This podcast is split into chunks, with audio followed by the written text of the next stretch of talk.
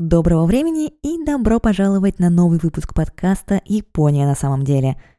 Продолжаем говорить о бусидо. Прошлый эпизод мы закончили на рубеже 19 и 20 веков, на том, как в новую эпоху Мэйдзи японцы, проводившие переоценку ценностей, снова вернулись к идеям благородного самурайства и бусидо – в то же время в 1895 году Япония отпраздновала свою победу в Японо-Китайской войне, а в 1905 привлекла к себе еще больше международного внимания, выиграв в русско-японской. А потому на этот раз давайте посмотрим, как Бусидо провело насыщенный событиями 20 век и как из Японии ушло в мир, став словом, которое сегодня хотя бы раз слышал практически каждый.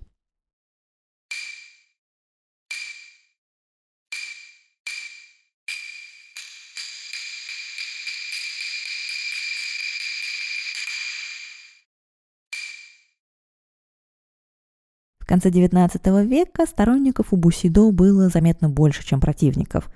И с каждым годом дискуссия о моральном кодексе самураев в постсамурайскую эпоху лишь только разгоралась.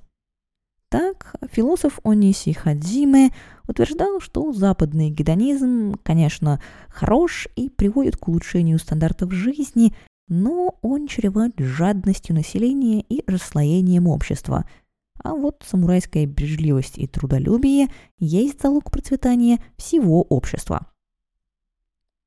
Многие мыслители, в том числе и иностранцы в Японии, рассуждали о том, что в эпоху Мэйдзи самурайский дух проник во всех жителей Японии, и именно в нем заключается успех Японии и японской армии.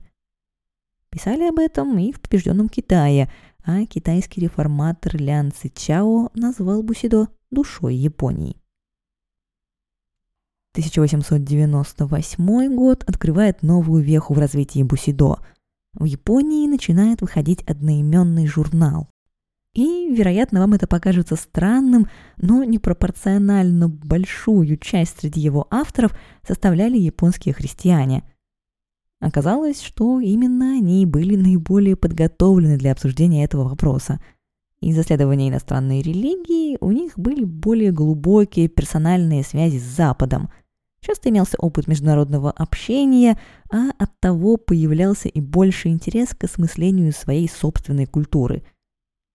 Кроме того, в своем объяснении Японии христиане не хотели опираться на чуждые им религии, и Бусидо стало для них идеальным ключом к японской культуре, который, кроме того, довольно хорошо сочетался с идеями христианства. 1900 году удачность сочетания бусидо и христианства подтверждает бестселлер Нитобы Инадзо «Бусидо. Душа Японии». Работа выдается настолько знаковой, что Нитобы и по сей день частенько называют создателем современного бусидо.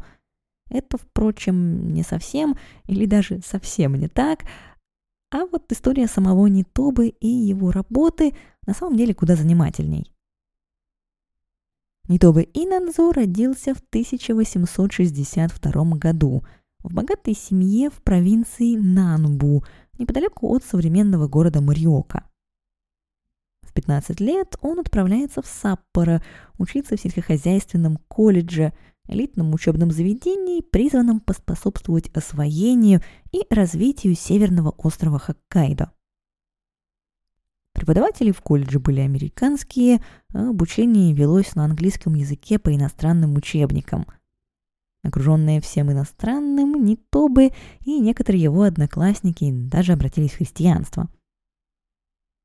После выпуска наш герой отправился продолжать обучение в США и Германии, а вернувшись в Японию в 1891 году, занял преподавательский пост в родном колледже – Продержался он там, впрочем, недолго, большие нагрузки и суровый климат подкосили здоровье Нетобы, и всего через шесть лет он отправляется в Калифорнию, где проведет три года, за которые и напишет свой знаменитый труд, впервые опубликованный в Филадельфии в 1900 году на английском языке. Бурный интерес к его работе, впрочем, появится лишь пять лет спустя, когда весь мир пытался понять, как крошечная Япония, еще недавно оторванная от цивилизации, смогла победить такого гиганта, как Россия. А дальше ситуация начинает выглядеть крайне комично. Нитобе, который в нормальной японской Японии прожил всего первые 15 лет своей жизни, а последующие 23 примерно поровну провел между заграницей и оторванным от основной Японии анклавом под названием сельскохозяйственный колледж Саппора, Нитобе, который лучше говорил и писал на английском, чем на родном японском, и который сам часто сетовал на то, что крайне плохо разбирается в японской истории и культуре, в глазах иностранных читателей стал главным авторитетом в вопросе японской морали. Разумеется, от внутрияпонского обсуждения Бусидо, которое на момент выхода книги бурно велось уже более десяти лет, не то бы тоже был абсолютно оторван, иначе он не присвоил бы себе изобретение термина Бусидо, написав «Я назвал его Бусидо» или «Путь самурая», потому что культура, к которой оно отсылает, была наиболее заметна среди самурайского сословия – Вся остальная книга была выдержана в том же духе. Не то бы Инадзо уверенно вещал о том, в чем не разбирается, вызывая восхищение публики, которая разбирается еще меньше. А, как вы знаете, меня ужасно раздражает такой подход. Впрочем, не меня одну. Историк Олег Беннич в своей книге называет работу Нитобы часто разочаровывающей, наполненной обобщениями и тавтологиями – а самого Нитобы обвиняет в постоянных противоречиях самому себе и доведении некоторых положений Бусидо до абсурда. И тем не менее, именно плохость работы и обеспечила ее успех. Нитобе не пытался вести научную дискуссию о Бусидо, не пытался популяризировать его. По большей части он просто хотел показать своим иностранным читателям, что японцы – это не отсталые варвары, но и не суперлюди – они такие же, совершенно обычные. Думают о тех же вещах, переживают те же эмоции, испытывают те же страхи. А потому нахватанные из разных исторических эпох сцены самурайской жизни в его книге поставлены бок о бок с похожими примерами из истории других стран. Но в то время как на Западе не то бы ждал ошеломительный успех, в Японии его книга получила весьма холодный прием – Интереса публики она не вызовет еще долгие 80 лет. У японских читателей в то время был свой герой. Профессор философии в Токийском императорском университете Иноуэ Тецуджиро. И так же, как влияние Нитобы на иностранцев, сложно переоценить влияние Иноуэ на японцев.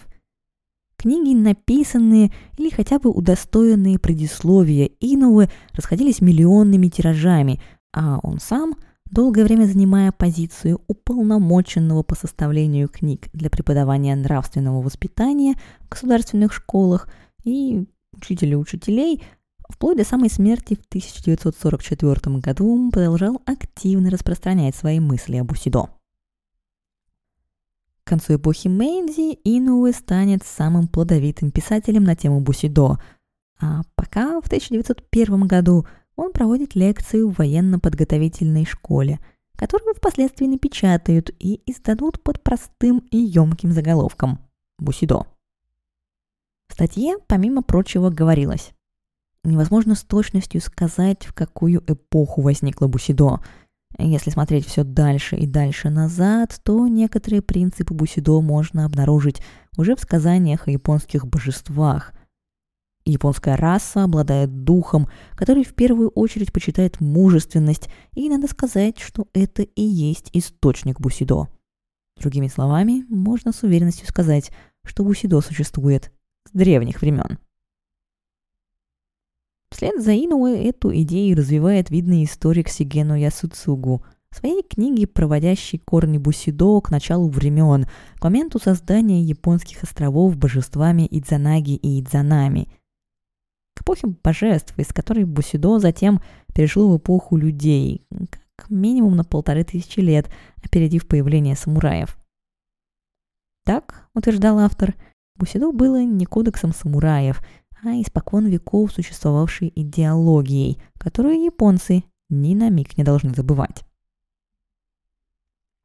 Мысль о древнем происхождении Бусидо и его связи с японскими божествами, а следовательно императорским родом, как и многие другие идеи Иноуэ, вскоре станет одной из основ нового имперского Бусидо. А главной предпосылкой его создания окажется та самая русско-японская война. Пожалуй, главное событие японской истории начала XX века. Во многом именно из-за войны мирные дискуссии о пользе бусидо для детей или предпринимателей превращаются в пропаганду жизни во благо страны и императора. О бусидо пишут книги, журнальные статьи, ему посвящают лекции в школах и университетах.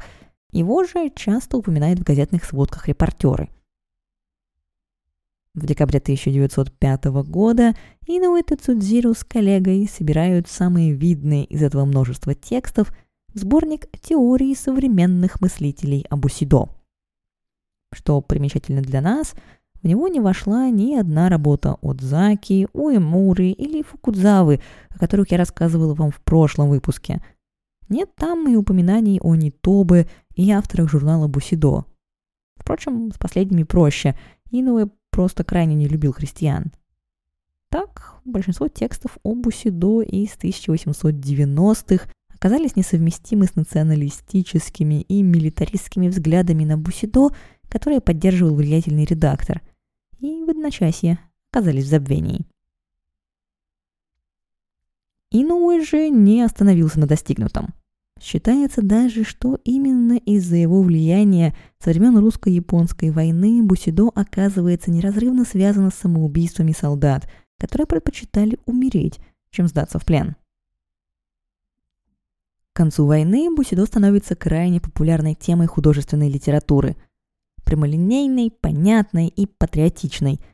Не угасает его популярность и после победы Японии.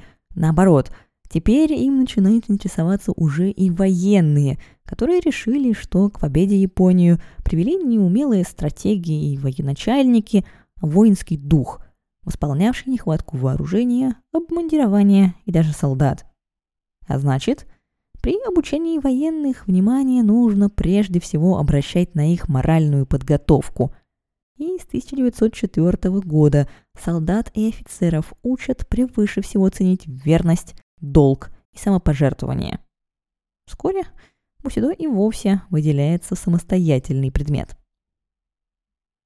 Параллельно с этим Бусидо проникает в школы, где по одобренным Инуэт Цудзиро учебникам дети изучают основы национальной морали. Вся Япония представлялась им как одна большая семья, во главе которой стоял отец-император. К 1912 году новое понимание Бусидо укореняется в обществе и проникает уже в абсолютно все сферы жизни. Помимо литературы, образования и армии, мы обнаруживаем его в спорте, причем не только в условно-самурайских кендо или стрельбе из лука, но и в сумо и даже в бейсболе. Идеи Бусидо активно пропагандируют христиане и буддисты, причем особо отличаются рвением последователей дзенской школы – а чтобы точно внести бусидо в дом каждого японца, издаются даже тексты, нацеленные на домохозяек. Так начинается эпоха имперского бусидо.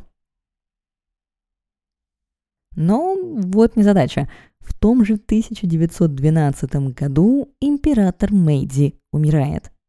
А вслед за ним совершает самоубийство генерал Ноги – который к тому времени стал синонимом традиционных японских ценностей, а заодно и бусидо. Совершенное им по всем самурайским канонам ритуальное самоубийство просто не могло не вызвать общественный резонанс. О смерти Ноги писали и высказывались все, кто только мог. Не то бы Инанзо хвалил генерала за демонстрацию национального духа Бусидо и блистательный самурайский конец – надеясь, что событие поспособствует еще большей популярности Бусидо не только в Японии, но и в мире. К концу года в скором порядке издается как минимум 28 книг о знаменитом генерале, тем самым неразрывно связав между собой Бусидо, генерала Ноги и эпоху Мэйди. Впрочем, в один момент до предела накалив обсуждение Бусидо, уход Ноги затем заметно его остудил – Со смертью генерала эпоха Мэйдзи как бы окончательно ушла в прошлое, а вместе с ней ушло и Бусидо. Люди готовы были оставить прошлое позади и устремить взгляды в будущее, в новую эпоху Тайсё. А вот новая эпоха возьми, да и начни с большого политического скандала с участием военных. В результате популярность армии стремительно обвалилась, а вместе с ней ушло в тени Бусидо, которые теперь не просто забыли, но иногда и активно критиковали интеллектуалы. Например, писатель Акутагава Риноски в своих рассказах успел и показать Бусидо как пережиток прошлого, и посмеяться над Нитобы Инадзо. Об этом, к слову, я написала в телеграм-канале подкаста – так что заглядывайте туда тоже. Ссылку я оставлю в описании эпизода. Забвение Бусидо продлилось до конца эпохи Тайсё, все ее короткие по историческим меркам 15 лет. А в 1926 году император Тайсё тоже умер, но самоубийство вслед за ним уже никто не совершил. Страна просто перешла в новую эпоху – Сёва.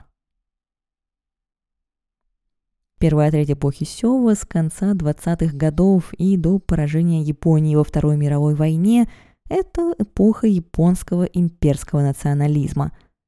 И вместе с тем, как армия возвращала себе доверие и почет, Бусидо тоже начинала снова обращать на себя внимание.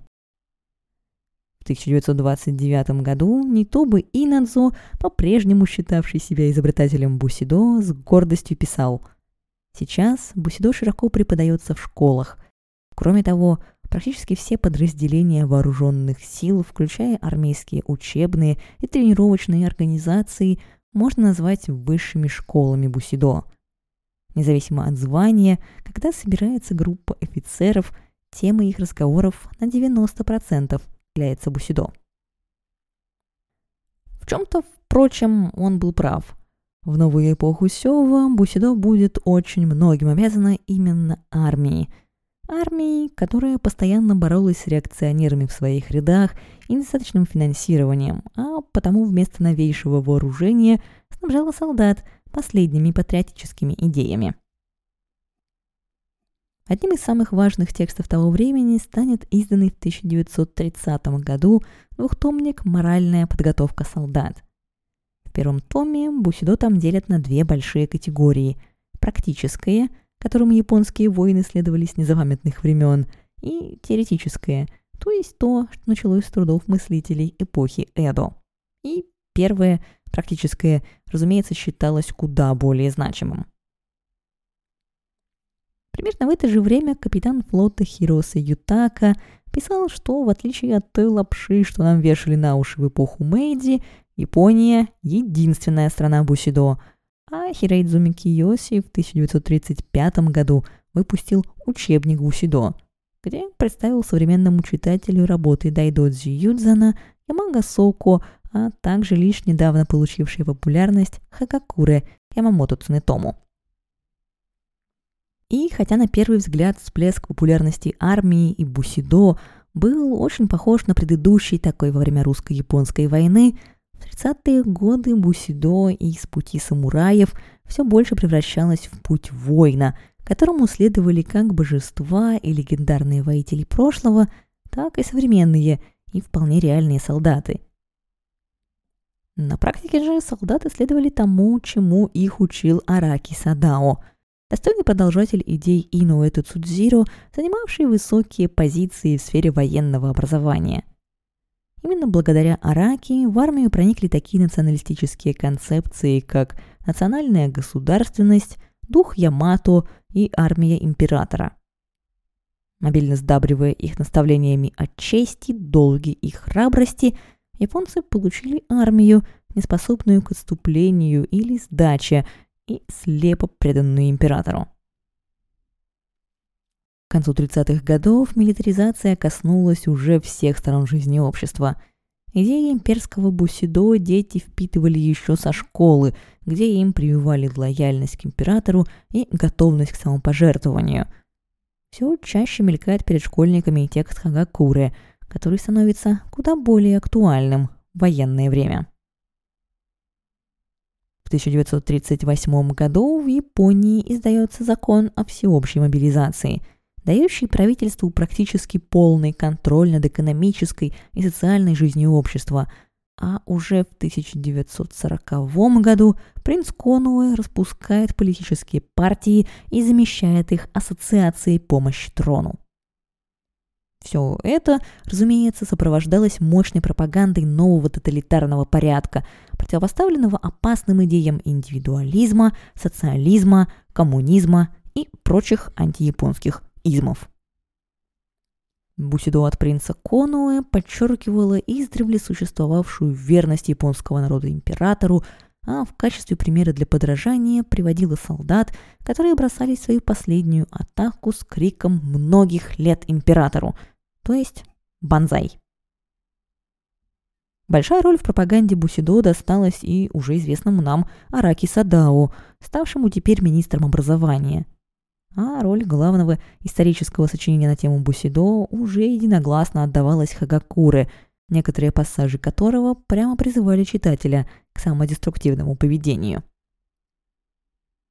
Впрочем, именно эти простые и четкие формулировки, говорящие об очевидности выбора и прелести самопожертвования, и были лучшими средствами пропаганды – Вплоть до 1945 года Хагакуре активно переиздавалась, в том числе в сокращенных и карманных форматах, которые солдаты легко могли бы всегда иметь при себе. Времена тотальной пропаганды не могли не сказаться и на культурной жизни страны. В театрах одна другую сменяли постановки о героях-самураях, тех самых, от кого современные японцы унаследовали свой воинский дух. К 1942 году постановка уже не могла получить разрешение на показ, если у ее авторов отсутствовал новый дух Бусидо. Когда военная удача отворачивается от Японии, мы снова вспоминаем Инуэ Тецудзиро, который на самом деле никуда не пропадал. Снова же он появляется в нашей истории потому, что в попытке поднять моральный дух армии описывает шесть уникальных составляющих японского бусидо. Слушайте внимательно. Во-первых, когда японская армия атакует врага, последний неминуемо бежит в рассыпную. Во-вторых, японские пилоты не берут с собой в полет парашютов, потому что у них нет причины эвакуироваться. Выбор очевиден – победа или смерть. В-третьих, если японский самолет поврежден, пилот в самоубийственной атаке наносит противнику последний удар. В-четвертых, ни один японский солдат никогда не сдался в плен. В-пятых, многие японские солдаты перед смертью трижды кричат «банзай», и это уникальный для Японии феномен и символ несравненного императорского авторитета. В-шестых, японская армия относится к своим врагам с состраданием и даже молится за их упокой. Вот, пожалуйста, полный набор штампов у японской армии в условно-позитивном ключе. Разумеется, реальность была не так проста. Начать хотя бы с того, что невыполнение некоторых из этих пунктов могло вести к позорной смертной казни. Добавьте к этому отчет, составленный американскими войсками об их японских военнопленных незадолго до окончания войны – Согласно ему, 84% военнопленных были убеждены, что после захвата подвергнутся пыткам и казни. И делают вывод автора отчета, не следование Бусидо, а страх последствий сдачи стал причиной смерти многих японских солдат, попавших в безвыходную ситуацию. Впрочем, страх или нет, а формально солдаты следовали Хагакуре – ведь Ямамото Цунетому прямо говорил о том, какой выбор следует сделать в безвыходной ситуации. Еще хуже оказалось то, что 76% военнопленных боялись возвращения в Японию. Они боялись казни или жестокого наказания, боялись стать изгоями общества за то, что нарушили одни из главных положений Бусидо. Примерно того же попадания в Японию боялись и американские военные. Ведь хотя большинство интерпретаций Бусидо и говорили о том, что в плен в силу их сильного воинского духа не сдаются только японцы, на поле боя закрепился негативный образ всех сдающихся, и для западного мира бусидо стало символом военных преступлений. С приближением конца войны все лучше становится виден созданный пропагандой ужас. Напуганные солдаты и мирные жители Окинавы под ее воздействием совершали массовые самоубийства – то время как оказавшиеся на обратной стороне баррикад американские военные боялись самурайского духа, вынуждавшего японских солдат на порой абсолютно безрассудные атаки. Но так или иначе, в августе 1945 года война закончилась. Вопреки ожиданиям многих, Япония не стала сражаться до последнего гражданина и приняла поражение – даже возвращенные на Бусидо остатки войск в большинстве своем сдались победителю. С окончанием войны на Бусидо нахлынула волна ненависти, и самыми жесткими его критиками стали именно бывшие солдаты, в памяти которых Бусидо было синонимом беспрекословного подчинения и постоянного страха. С начала американской оккупации любые публикации или постановки на военные темы запрещаются – Бусидо просто исчезает из популярной культуры, а потому обвинять его во всех грехах японцы начнут уже позже. Впрочем, вместе с критикой прозвучат и голоса, напоминающие, что имперское бусидо – это не единственное, не истинное бусидо, а лишь одна из его неудачных интерпретаций, вышедшая из-под контроля. В таком случае, что есть бусидо настоящее – Ответ на этот вопрос японцы 50-х годов снова будут искать в истории самурайства. Именно в эту эпоху выходят знаменитые фильмы Акири Курасавы, в которых самураи будут совсем не героями без страха и упрека, а живыми и далеко не идеальными людьми. Его фильмы как будто бы даже отделяют самураев от бусидо, а в 1960-е в новое, очищенное от империализма Бусидо, их облачит уже автор популярных исторических романов Сиба Рётаро. Сиба считал Бусидо основой Японии, верил, что если Япония снова хочет смело посмотреть в глаза миру, как сделала это в середине XIX века, она должна возродить свой самурайский дух.